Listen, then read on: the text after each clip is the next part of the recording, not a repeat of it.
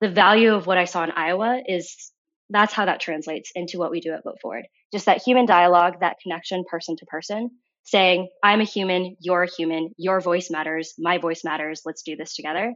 This is the value of our democracy. This is the value of why your vote. You know, it's not just one vote in the drop of a large ocean, but all of our collective votes together is what creates that ocean. And that's powerful and that's valuable. Welcome to this episode of Imagine Human, where we connect you with changemakers working at the intersection of science, technology, and social impact. I'm your host, Morgan Moncada. The recent November 2020 election in the United States was historic for many reasons. This election coincided with a global pandemic, civil unrest, and fallout from record unemployment rates. In turn, more than 66% of the qualified electorate came out to vote. This was the highest turnout in voters since 1900 what and who contributed to this growth? In this episode, we will take a look at one nonprofit organization, Vote Forward, and its mission to increase voter engagement through more than 20 million handwritten letters. Our guest, Mel Chuang, is the Director of Digital Growth at Vote Forward. She will share her journey from tech startups to nonprofit political activism and her belief that we are only at the tip of the iceberg in improving access to voting for all.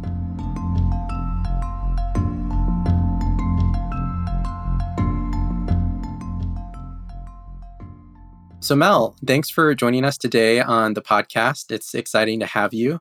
I'm glad your vacations are going well. So I wanted to get started by, you know, really just kind of opening up the floor and asking you about yourself and about your journey that's kind of led you to working at Vote Forward in terms of voter advocacy and your entire philosophy behind that. So I'm Melissa Chuang. I actually studied international relations, which is a really interesting, diverse set of content to study academically and actually set the foundation and the curiosity and the interest of how does policy impact economy? How does it impact society?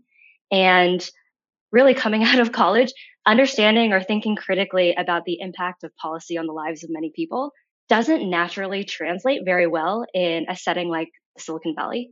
And I think that's extremely unfortunate, especially when you think about the value prop that tech totes to the rest of the world. Tech is this tool that is being overlaid over traditional industries like healthcare, like politics, like insurance, like so many other industries with this proposition of making it accessible, easy to access, dynamic, personalized.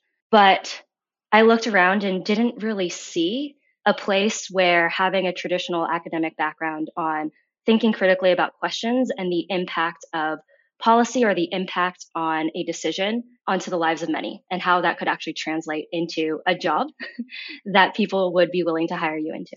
And so what that really meant is I wanted to dive into business and understand how do businesses impact the world and how does technology impact the world and just develop a skill set by working within a startup. And so what that meant is I developed, I, I went to Upstart, which is actually a lending platform using artificial intelligence and machine learning to make lending more accessible, making credit more accessible to those who traditionally are excluded from that system.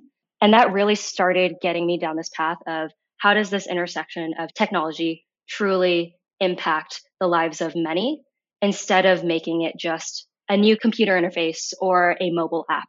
How can it actually meaningfully push boundaries of what traditional industries are doing today? So it sounds like you're at the crux of, I guess, your journey and your evolution. Uh, there has been this element of social impact or bringing technology benefits to people in ways that go beyond maybe traditional Silicon Valley values or what we see commonly around us.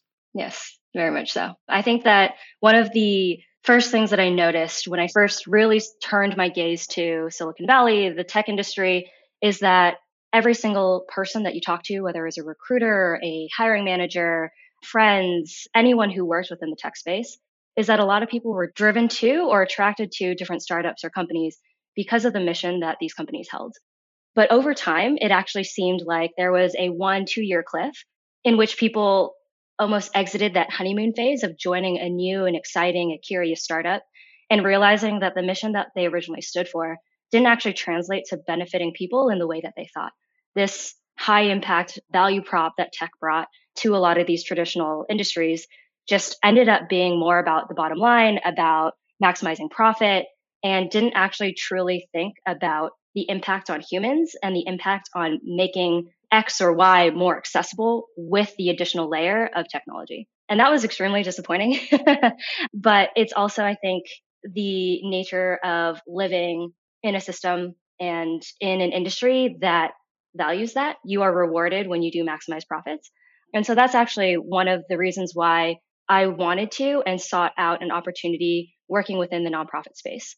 And so, kind of taking almost like a hard turn of seeing this for profit maximizing mentality as one of the key core issues as to why startups and technology always started in a great place, but over time had to prioritize and make decisions based off of realities that would not actually impact their target audience in a positive social impact way. Hard correcting to a nonprofit role was a way for me to almost test that theory and test whether or not that was one of the issues with why tech and startups kind of take that turn over time. So, taking a step back, what is something that kind of inspired you on this path to begin with? Maybe during your time at Stanford or before that made you interested not only in technology and the success of businesses, which promulgated into your studies at Stanford and extracurriculars there, but also this passion for giving back? It's just something that this may seem cliche, but my grandpa was actually a uh, researcher. He was a doctor and did research for the World Health Organization for malaria research and trying to find vaccine for malaria and how to combat what was a rapidly spreading disease in developing countries. And having that as my role model growing up, this mentality of the work that you can do, as hard as it is, no matter where it takes you, if the core of what you're trying to accomplish is bigger than yourself, it's a problem, it's a purpose worth pursuing, regardless of the cost. I think that was just so inspirational. He dedicated his entire life to that. It is, you know, he traveled all over the world, never stayed in one place for more than five, ten years, all these different things. But it was a worthwhile mission. And I think growing up seeing something like that, it's something that I have been in pursuit of is what is that worthwhile mission to dedicate your life towards and one that will impact people beyond just yourself. It also introduced this aspect of you don't have to fight problems just because they impact yourself and that there is value to it, especially if you have the means, you have the privilege and the education to help others who can't help themselves. Or how do you help others help themselves with the privilege and the resources that you have? And so I think it's almost that was my role model, that was my inspiration. And I think I've been on a path through Stanford, pre Stanford, and post Stanford trying to figure out what are worthwhile missions and what are worthwhile purposes to dedicate my time, my resource, my education to committing myself to. So, how do you feel like you're kind of putting your own spin on it in terms of your work at Vote Forward? Well, I think that the post Stanford development of skills and really trying to just better understand the value of tech again and the fact that there is this positive aspect that it can so easily connect any industry if used and harnessed in the correct way to disseminate information, to help educate people who otherwise would not have been reached, and also just help get information, resources, and action in front of people who may be feeling like there is something that they can do. There is a way for them to participate, especially in politics. They just don't know how or where to put that energy. And so I think the combination of the skills I developed while working within the realm of startups and tech and bringing that skill set over to politics is exactly what I set out to do this election cycle. Kind of going back to why I decided this year, 2020, this election cycle was so critical for me to dedicate my work, my life, my time to this election cycle and everything that it would implicate is because of 2016. I, like many others around me, felt a lot of emotion, a lot of fear, a lot of almost like, what should I do? What could I do to make 2020 and not a repeat of 2016? And four years ago, I ultimately made that decision that there's almost like a, I can't be sad or it's hard for me to be frustrated when I know I didn't do everything that I could do. to have impacted this outcome. And so coming into 2020, I actually had spent the last four years just thinking about what are skills that I can develop over time that can contribute more holistically to a mission like impacting the 2020 election cycle and how can I translate the skills that I've developed in tech into something productive and helpful for the 2020 cycle.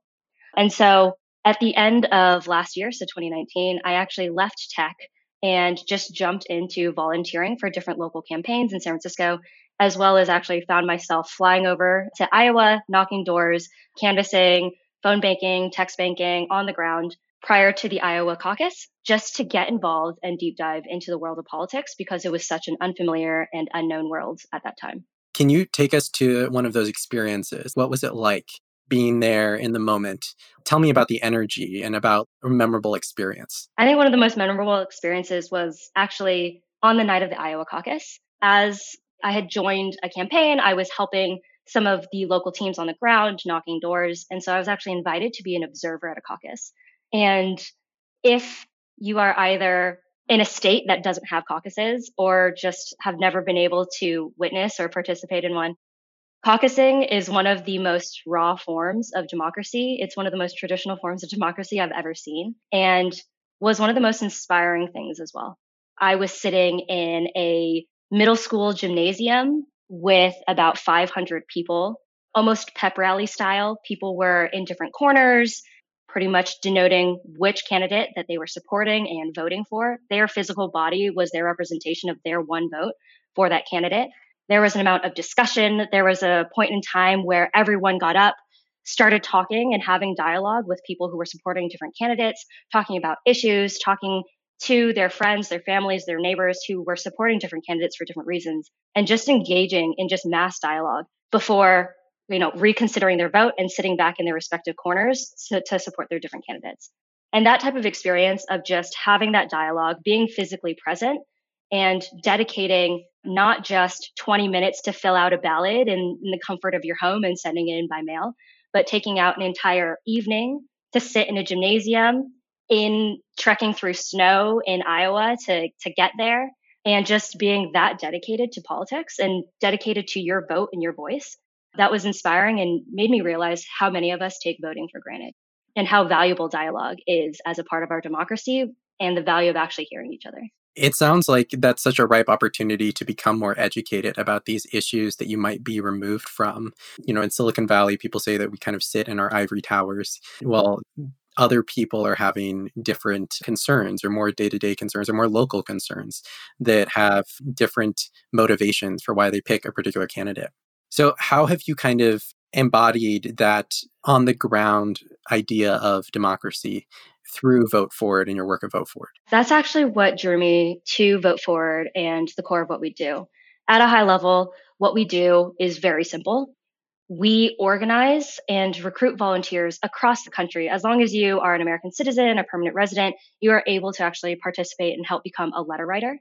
So what we do is that we have, you know, masses of volunteers who are writing handwritten letters to low propensity, high potential voters. So what that means is we have lists of voters. All of this information is public information out of, you know, voter protection laws that have been put into place to make all of this more transparent. We have identified low propensity but high potential voters in key states, and we help organize volunteers to write handwritten messages around please voting, please register to vote, so that we can just have more people participating and using their voice in democracy. And I think a really important part of this for me was the fact that it was nonpartisan. We are not influencing any individual to vote a certain way because of a certain reason for one candidate, red or blue, or anything in between. It's really just at the core of it. You are a human being, your voice and your vote matters. And seeing and hearing everything within the Iowa caucus while I was on the ground handwritten letters is almost like the translated version of that, where we can do it, you know, cross continent. We can write letters from San Francisco to voters in Georgia today. All of these different things of being able to just almost form that human connection in different ways. The value of what I saw in Iowa is that's how that translates into what we do at Vote Forward. Just that human dialogue, that connection person to person, saying, I'm a human, you're a human, your voice matters, my voice matters, let's do this together. This is the value of our democracy. This is the value of why your vote, you know, it's not just one vote in the drop of a large ocean, but all of our collective votes together is what creates that ocean. And that's powerful and that's valuable. So, yeah. and how did you guys stumble on the idea of handwritten letters? It seems somewhat archaic, but there's a beauty to it. And there is that personal touch value that you don't get with a, a written letter. But how did you validate that? How did you know that that was going to be effective?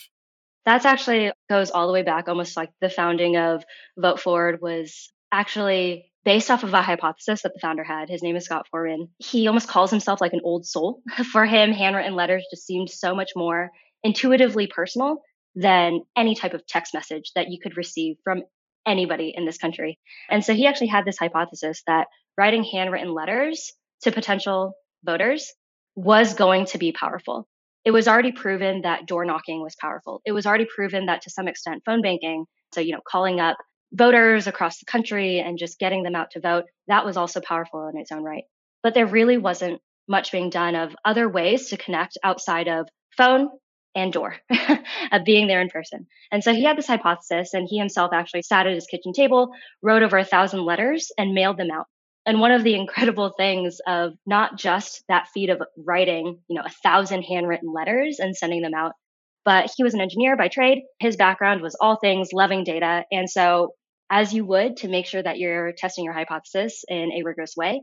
He had a randomized control group and actually tested his theory and over time actually found that depending on where the letters were sent, so state does matter, region does matter, as well as type of election. So is it a midterm election? Is it a presidential election? Is it a special election? All of these do impact voter turnout. But his initial test actually found that his letters made a meaningful impact in and resulted in a 3.6 percentage point increase in those who received a letter, which is fairly comparable to the impact of phone banks as well as canvassing. And so, just right out the bat, seeing that type of impact, that his work out the door was already just as impactful as the work that was already being done in masses across the country, inspired him to create Vote Forward and continue the work that he's doing it's a pretty clever approach and it it seems like it's potentially more scalable than some other alternatives like canvassing at least i mean phone banks are are pretty scalable but I've seen the templates that you guys have where it's a mixture of like pre-filled content, but then there's that opportunity for that personal message. And what was interesting about that on your video, which is, you know, how to do this process, how to write letters and become a volunteer, was that you indicated that the messages were more effective if they're nonpartisan. So, can you talk a little bit about how that nonpartisan perspective plays into the mission of Vote Forward as a nonprofit? I mean, I think one of the reasons that we actually found that nonpartisan messaging is impactful actually draws from the fact that our society and the conversations that we have around politics, historically and currently so relevant, is that politics, any issue that you bring up, any mention of candidates, anything partisan at all, automatically puts people either on the offensive or on the defensive. There is a knee jerk reaction the moment you mention politics as a word, as and any of the issues that fall under it. And to, to truly engage in conversation, there is an amount of human connection that needs to be made first and that nonpartisan messaging of you matter is key to creating action instead of getting an initial response of this person is for this party. I can either regard it or disregard it as a result. And so it's almost like introducing that opposition or that defensiveness is exactly what we are trying to keep away from. And also, as a part of Vote Forward, the nonprofit aspect or the nonpartisan aspect of what we do is really important because at the core, we really want to increase voter turnout. And increasing voter turnout isn't a partisan issue. And in order to spread that message of increasing voter turnout, we're not saying increasing voter turnout for X or Y or Z parties or interests. It's we are trying to just increase voter turnout to help strengthen this democracy. That statement of increasing voter turnout to strengthen our democracy in itself is what we strive to do, to just strengthen our democracy through the voices of those who make up this democracy.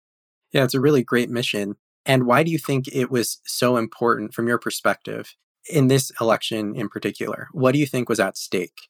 I mean, I think every election, maybe this is drawing from my own personal experience, we have this mentality or we take these nudges from the media and the content that surrounds us that everything is almost predetermined or set in stone by forces outside of us.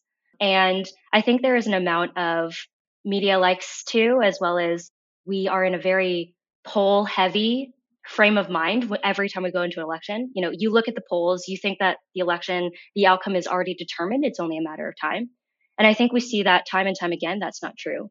Polls don't determine everything, and the race isn't done until the finish line is behind us. So, can you talk a little bit about the success that Vote Forward has had? So, you had like, I mean, the election overall, record turnouts. It was like over 66% of the qualified electorate was voting. And that's something that we haven't seen since 1900. So, how did Vote Forward play a role in that? I actually think that the fact that we were able to reach, you know, record numbers like 66% in comparison to 2016, which was more around 55%, is in itself just an accomplishment of this entire country because that took tens of millions of people to make a decision that they did not make in 2016 to turn out to request a ballot, to stand in line and to submit their vote. And I think that actually is not just an accomplishment by Vote Forward. We were able to help contribute in that we, as an organization and through the work of our volunteers, were able to mail out over 17.5 million handwritten letters to low propensity voters in key states. And so the letters that we sent out weren't actually just equally distributed across all 50 states. They were primarily being sent to states like Florida, Texas, Georgia, Wisconsin, Michigan, Arizona, Nevada. So a lot of the key states that you hear about actually making a big difference and kind of coming down to the wire. Those were the states that not just Vote Forward, but a lot of different partner organizations put an immense amount of effort, work, time, commitment, energy to help turn out voters, both in just getting information so that voters felt educated so that they knew that they could exercise their right to vote, but also in the turnout in order to protect voters in those states as well. It's not just about education, but it's also about protection. And I think that's one aspect about voting that goes unnoticed or especially taken for granted is the fact that we can cast our ballots so easily in some states, but in other states, there are active forces trying to prohibit voting.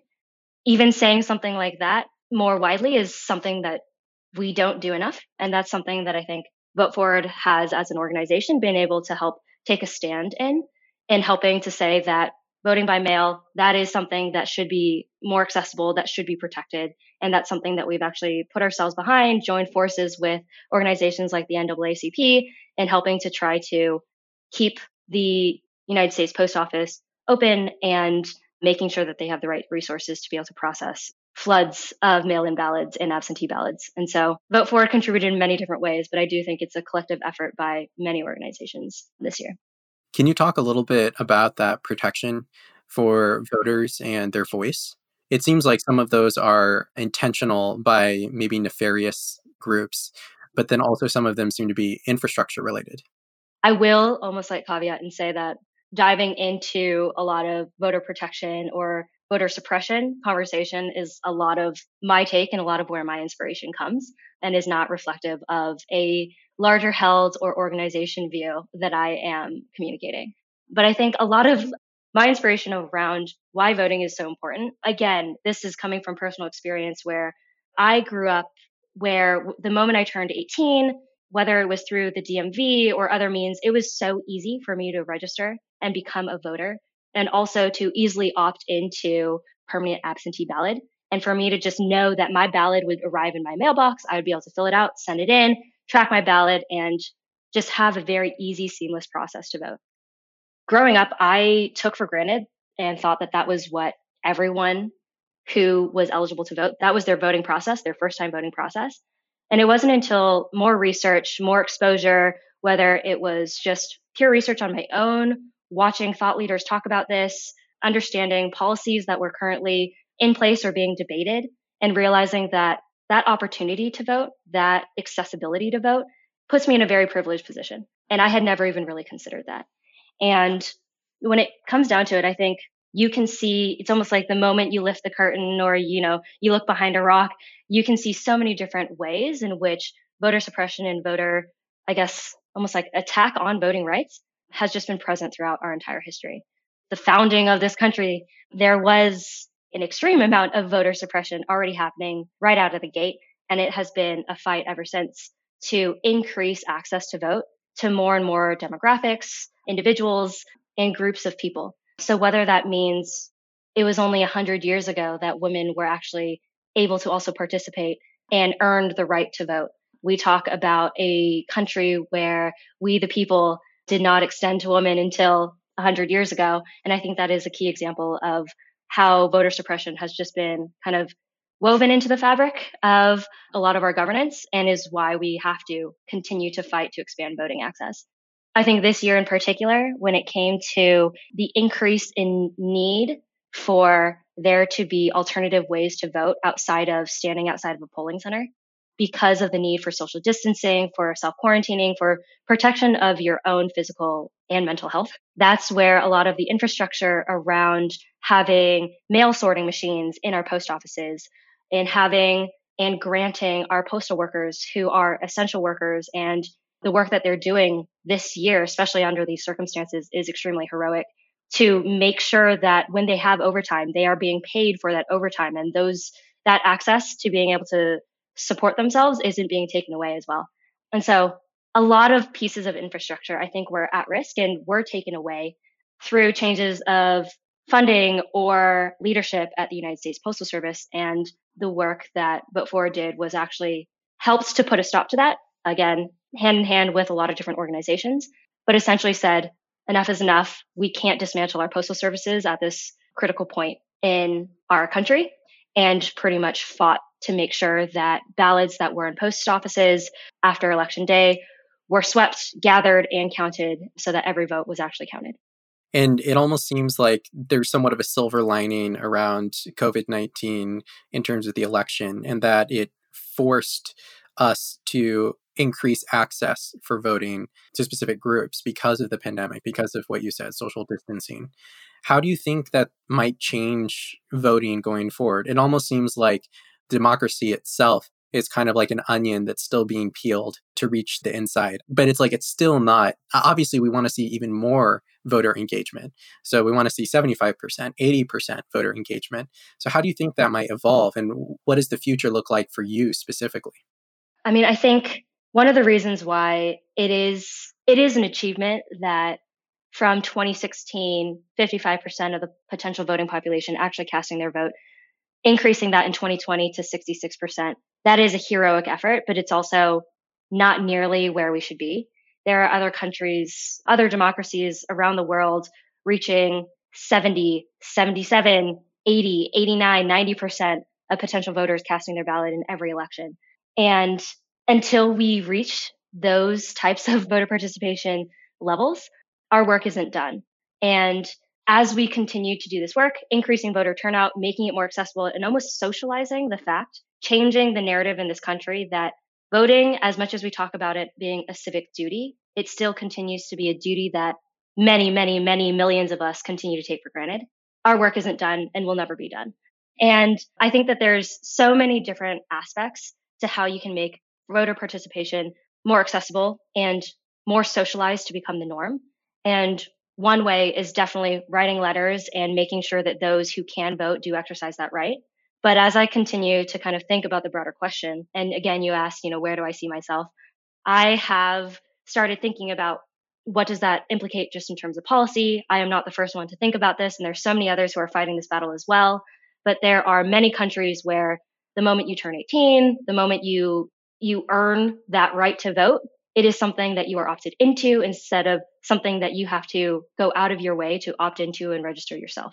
There are ways that it's an opt out system instead of an opt in system. There are just so many ways to think about voting outside of our current norm that I'm continuing to think about. And I think when it comes to thinking about the future and trying to answer those questions is where I see myself. It's almost like chasing those questions, those solutions, and seeing are there other like minded people who are challenging those questions and those norms? And how can I position myself and put myself to help with those solutions? And that includes not only government bodies, but also companies as well that you guys are forming partnerships with. Can you talk a little bit about your philosophy behind that and this idea of sort of a corporate responsibility to increase adherence to, to voting? One thing I hadn't touched on before, but you alluded to, is Vote Forward actually was able to, as a part of our nonpartisan nonprofit work, partner with a lot of incredible organizations across the country. Some of them smaller startups, some of them more creative agencies, but some of them also wide reaching multinational organizations. And really engaging in a conversation with their teams about what does it mean for companies, for corporations to not just do the bare minimum. There is the need for companies and corporations to allow employees to to have their employees actually go and vote on the Tuesday of a general election. But there's also the need to think more broadly and to think more critically about when it comes to the civic duty around voting and when it comes to access to vote, education to vote, there's a lot that corporations can do and should be doing to own that. And so there has been a longstanding conversation around corporate social responsibility. What Vote Forward and other organizations this year were pushing was how do you take corporate social responsibility and introduce the conversation of corporate political responsibility? Uh, what is the responsibility of corporations to not just give the required two hours of pay time off for employees to go to a polling center, but what does it mean to actively push forward voter education information for their employees to give them access and resources to register to vote in the first place? What does it mean for them to give their employees opportunities to volunteer and encourage and support their families, their friends, and other communities to participate in our voting process? And so, how do you think beyond just the bare minimum? And so, Vote Forward, I think, really started to help challenge that question of what does it mean to be a citizen beyond just voting? How, how do you participate not just as a voter, but as a volunteer to help others vote as well? I think it's just pushing the envelope and thinking about who has a responsibility in our democracy. It's not just every individual who makes up this democracy, but it's all those who benefit and all those who can contribute, which includes organizations, corporations, groups, communities it's really expanding who's responsible for evolving the future of democracy. It brings it back to what you were saying at the beginning about this bottom line focus in the tech industry, but widening the umbrella of corporate social responsibility to not just include emissions or sustainable material use or labor force, basically regulations, but broadening it out to encompass this idea of democracy and increasing the ability for democracy to function, which all of these different companies are a part of. So, who are some of the companies you guys have worked with, and how has that partnership looked? One of the first companies that we worked with very closely was actually Patagonia. And I think a part of this is they have taken corporate social responsibility to heart and have made that a core part of every decision that they make. And so translating that into corporate political responsibility was a conversation that they were already starting to have internally and they were looking for partners and opportunities for where they could direct a lot of their employees and their work towards. And so that's kind of a very natural partnership. Other organizations that joined in partnership with us over time included PayPal, Indiegogo, Betterment, a lot of different creative agencies, and a lot of different entertainment talent agencies as well. So it's a pretty wide reaching, I think, sweep of different industries. I think we also worked closely with some more local breweries. And so a lot of just different corporations and companies and groups and teams started reaching out to us and asking what more they could do to participate and how can they take their responsibility as a citizen more seriously and help impact this election. Hearing that, a lot of the outreach that we got was actually a lot of inbound people hearing about what we're doing and saying, Hey, how can we contribute more to this? How can my entire team, how can my entire company get involved in the work that is being done here to increase voter turnout? How can we use our platform to amplify that work as well? It was almost like a very real deja vu moment of the reason why I joined Vote Forward in the first place. A moment of what more can I do? How can I use what I have in front of me in a way that can positively benefit something that I care about, which is just increasing accessibility and the the voice of those around us. So, taking it back to your story, where do you see yourself kind of in five years from now in terms of this policy journey, the desire to make an impact in politics, and then just democracy overall? Like, do you think you'll stay in this field? Do you think that you mm-hmm. stay at Vote Forward, or might you, you know, work at one of these partner organizations, kind of advocating something like this internally? One of the things that I mentioned previously around realizing that, not necessarily realizing, but as you continue to work within the space of voter protection, voter education, voter accessibility, larger and larger questions come up around how do you proactively think about this problem? What are reactive measures? All of these different things. And like you mentioned, a lot of this does come down to policy. And so I think when you say, where do I see myself in five years? There is a lot of, I'm continuing to explore what are some of the answers to some of these problems. There is no one right answer. It is likely many, many different inputs to help even move the needle a little bit. But where is there an alignment of my existing skill set and where I think I can contribute to help even move or nudge the needle a little bit. And so it's a little bit of where's there an opportunity and where do the answers to these questions lead me. So whether that's at Vote Forward, at you know the larger organization that is Swing Left, or one of our partner organizations, I think it's unknown, but we'll continue to kind of strive for where can I be best positioned to help help others figure out the solution to this problem. Yeah, and we'll have to have you back on the show to talk about that as you evolve in your career. What's a message that you might have for someone young and interested in politics or maybe, you know, even someone older who's who may not have voted? You know, what is a message that you would share with them to inspire them?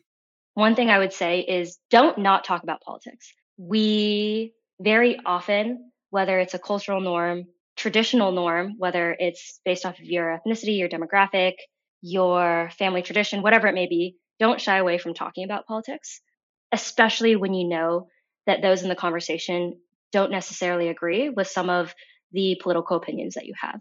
I think the greatest disservice that we do, whether you are young, whether you are old, whether you're extremely engaged in politics or not at all engaged in politics, is making the decision to not talk about it. There is this, I think, societal norm to shy away from politics because of how sometimes explosive that conversation can be and how divisive it can be. But without those conversations, we can't learn from each other. We can't develop empathy for each other. And we no longer start seeing each other as human beings, but instead we start seeing each other as conflicting opinions. And I think that's the one thing I would say is really just lean into those conversations with the intent to listen and understand. It really echoes your experience at the Iowa caucus where you were talking with those other individuals in person. And also, I guess, the nonpartisan approach of Vote Forward, where really it's about starting the conversation. Well, thank you very much for joining us here on Imagine Human. Where can people find you and learn more about you? Reach out directly, actually. If you have any questions, would like to discuss any further, you can reach out to me directly at melissa at voteforward.org. That's M E L I S S A at V O T E F W D.org. And I think that's the best way to engage with me is just reach out directly. Would love to have any conversations, answer any questions, or just engage in conversation. Again, my door is always open. I love engaging in conversations, regardless of whether it is about politics or not. And so my inbox is open. Great. Thank you very much, Melissa. Thank you so much, Morgan.